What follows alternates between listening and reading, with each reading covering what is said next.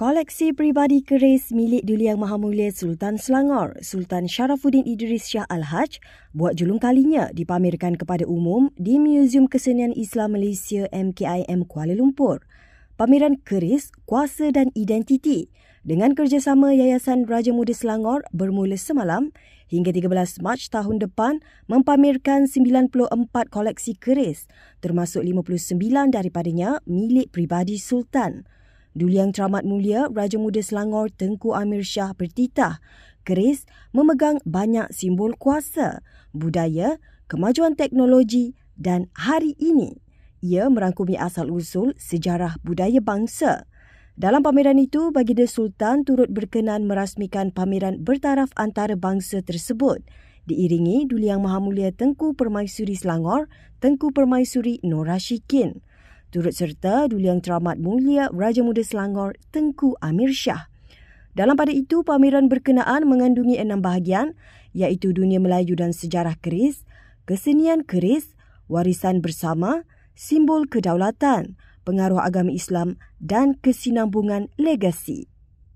Through this royal exhibition, Chris, Power and Identity, I am pleased that the remarkable important royal Chris collection of my father, His Royal Highness the Sultan Shahruddin Idris Shah, can now reach a broader and diverse audience, provide a source of research and for academics, as well as provide a new perspective in the understanding of the Chris tradition, which has over the years been at times misconstrued. Duli Yang Teramat Mulia Raja Muda Selangor Tengku Amir Shah berkenan berangkat ke sidang dua Majlis Convocation Universiti Putra Malaysia UPM ke-46 di Dewan Besar Pusat Kebudayaan dan Kesenian Sultan Salahuddin Abdul Aziz Shah UPM Serdang pada 29 November lalu. Selangor Royal Office memaklumkan baginda selaku Pro Chancellor UPM berkenan mengurniakan ijazah sarjana muda, ijazah sarjana dan juga ijazah Doktor Falsafah kepada hampir 2,000 graduan yang terlibat dalam dua sesi. Duli Yang Maha Mulia Tengku Permaisuri Selangor, Tengku Permaisuri Nur Rashikin berkenan berangkat ke Majlis Malam Amal Badan Amal Kasih Sayang Bakasa dan Badan Kebajikan Keluarga Angkatan Tentera Malaysia Bakat ATM Festival Fashion Islamik IFF 2022 di Dewan Perkasa Wisma Pewira Kementerian Pertahanan pada 30 November.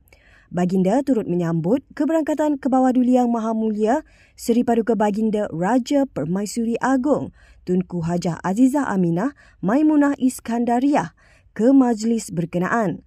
Malam Amal Bakasa dan Bakat IFF 2022 merupakan hasil inisiatif pengerusi jemaah tertinggi Bakat ATM yang amat mulia Tengku Puteri Sri Teja Pahang, Tengku Muhaini Sultan Ahmad Shah yang juga isteri kepada Panglima ATM General Tan Sri Afendi Buang. Dana sebanyak 1.2 juta ringgit berjaya dikumpul untuk disumbangkan kepada dua pertubuhan kebajikan Bakasa iaitu Rumah Kanak-Kanak Tengku Ampuan Afzan dan Pusat Inovasi Tengku Ampuan Afzan serta untuk tujuan program transformasi bakat ATM. Pesta Buku Antarabangsa Selangor SIBF 2022 menjadi platform bagi karya tempatan untuk diangkat sehingga ke peringkat antarabangsa.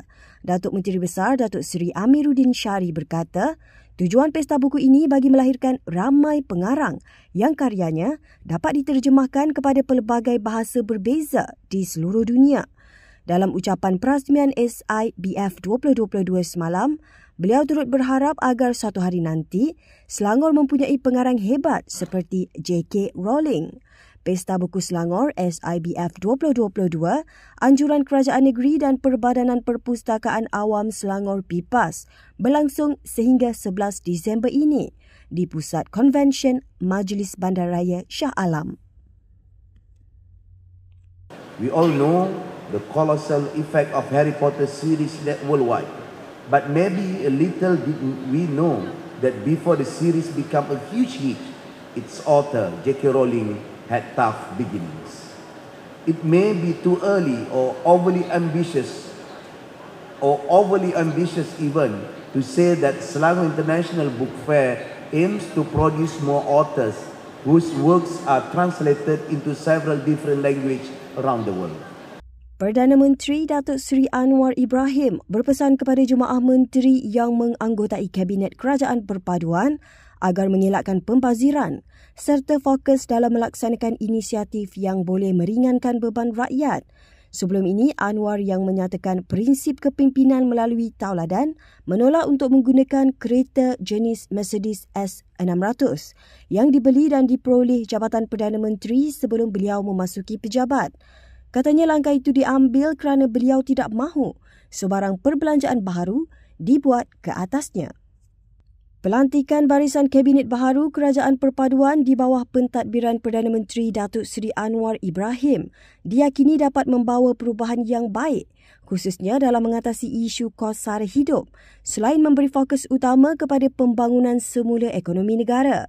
Beberapa wakil rakyat di Selangor ketika dihubungi turut berkongsi pandangan berkaitan pelantikan yang diumumkan semalam. Kabinet Kerajaan Perpaduan menyaksikan saiz kabinet jauh lebih kecil daripada pentadbiran terdahulu dengan 28 menteri melibatkan 27 kementerian.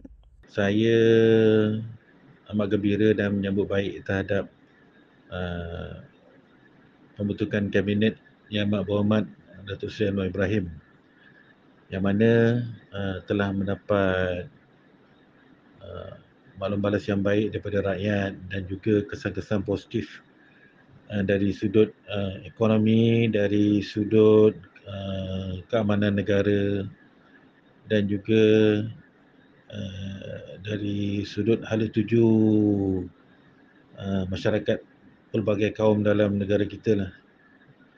Di mana kita tahu dalam pilihan raya baru-baru ini uh, terdapat banyak isu-isu perkauman yang dimainkan, isu agama yang dimainkan.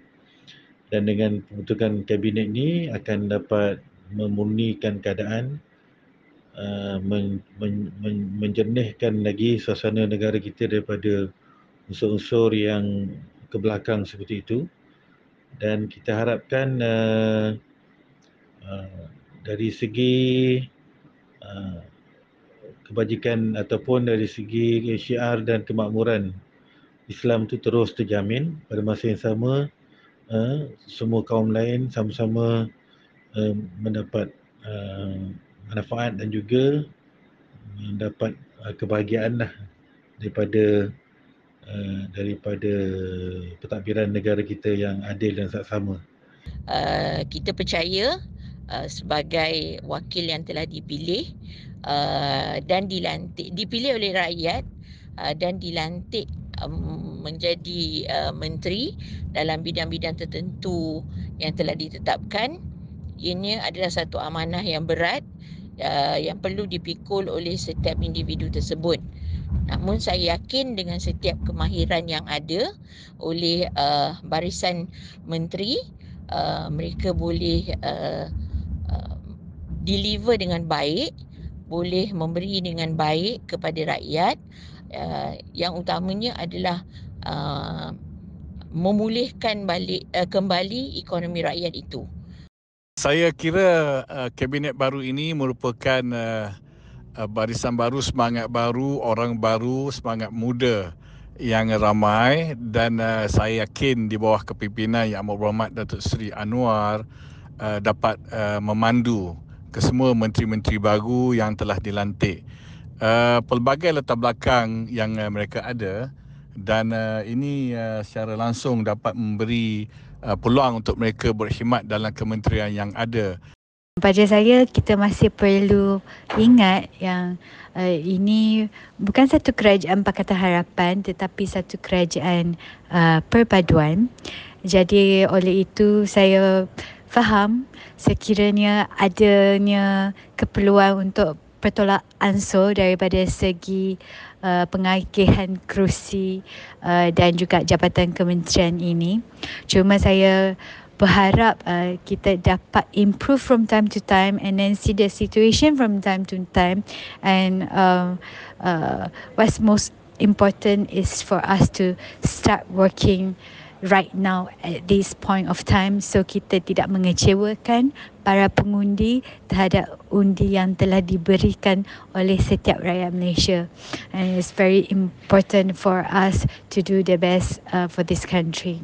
Memang kita tengok keteguhannya adalah pimpinan uh, menteri adalah daripada uh, parti-parti utama yang inginkan uh, untuk memajukan negara ini we have to transform this country. So memang sebagai Perdana Menteri uh, yang amat berhormat Datuk Seri Anwar Ibrahim telah uh, memainkan peranan yang baik untuk memastikan semua yang boleh memainkan peranan untuk membawa perubahan uh, diberi peluang untuk membantu beliau untuk membentuk sebuah kerajaan dan membawa Malaysia ke tahap uh, yang kita semua ingini.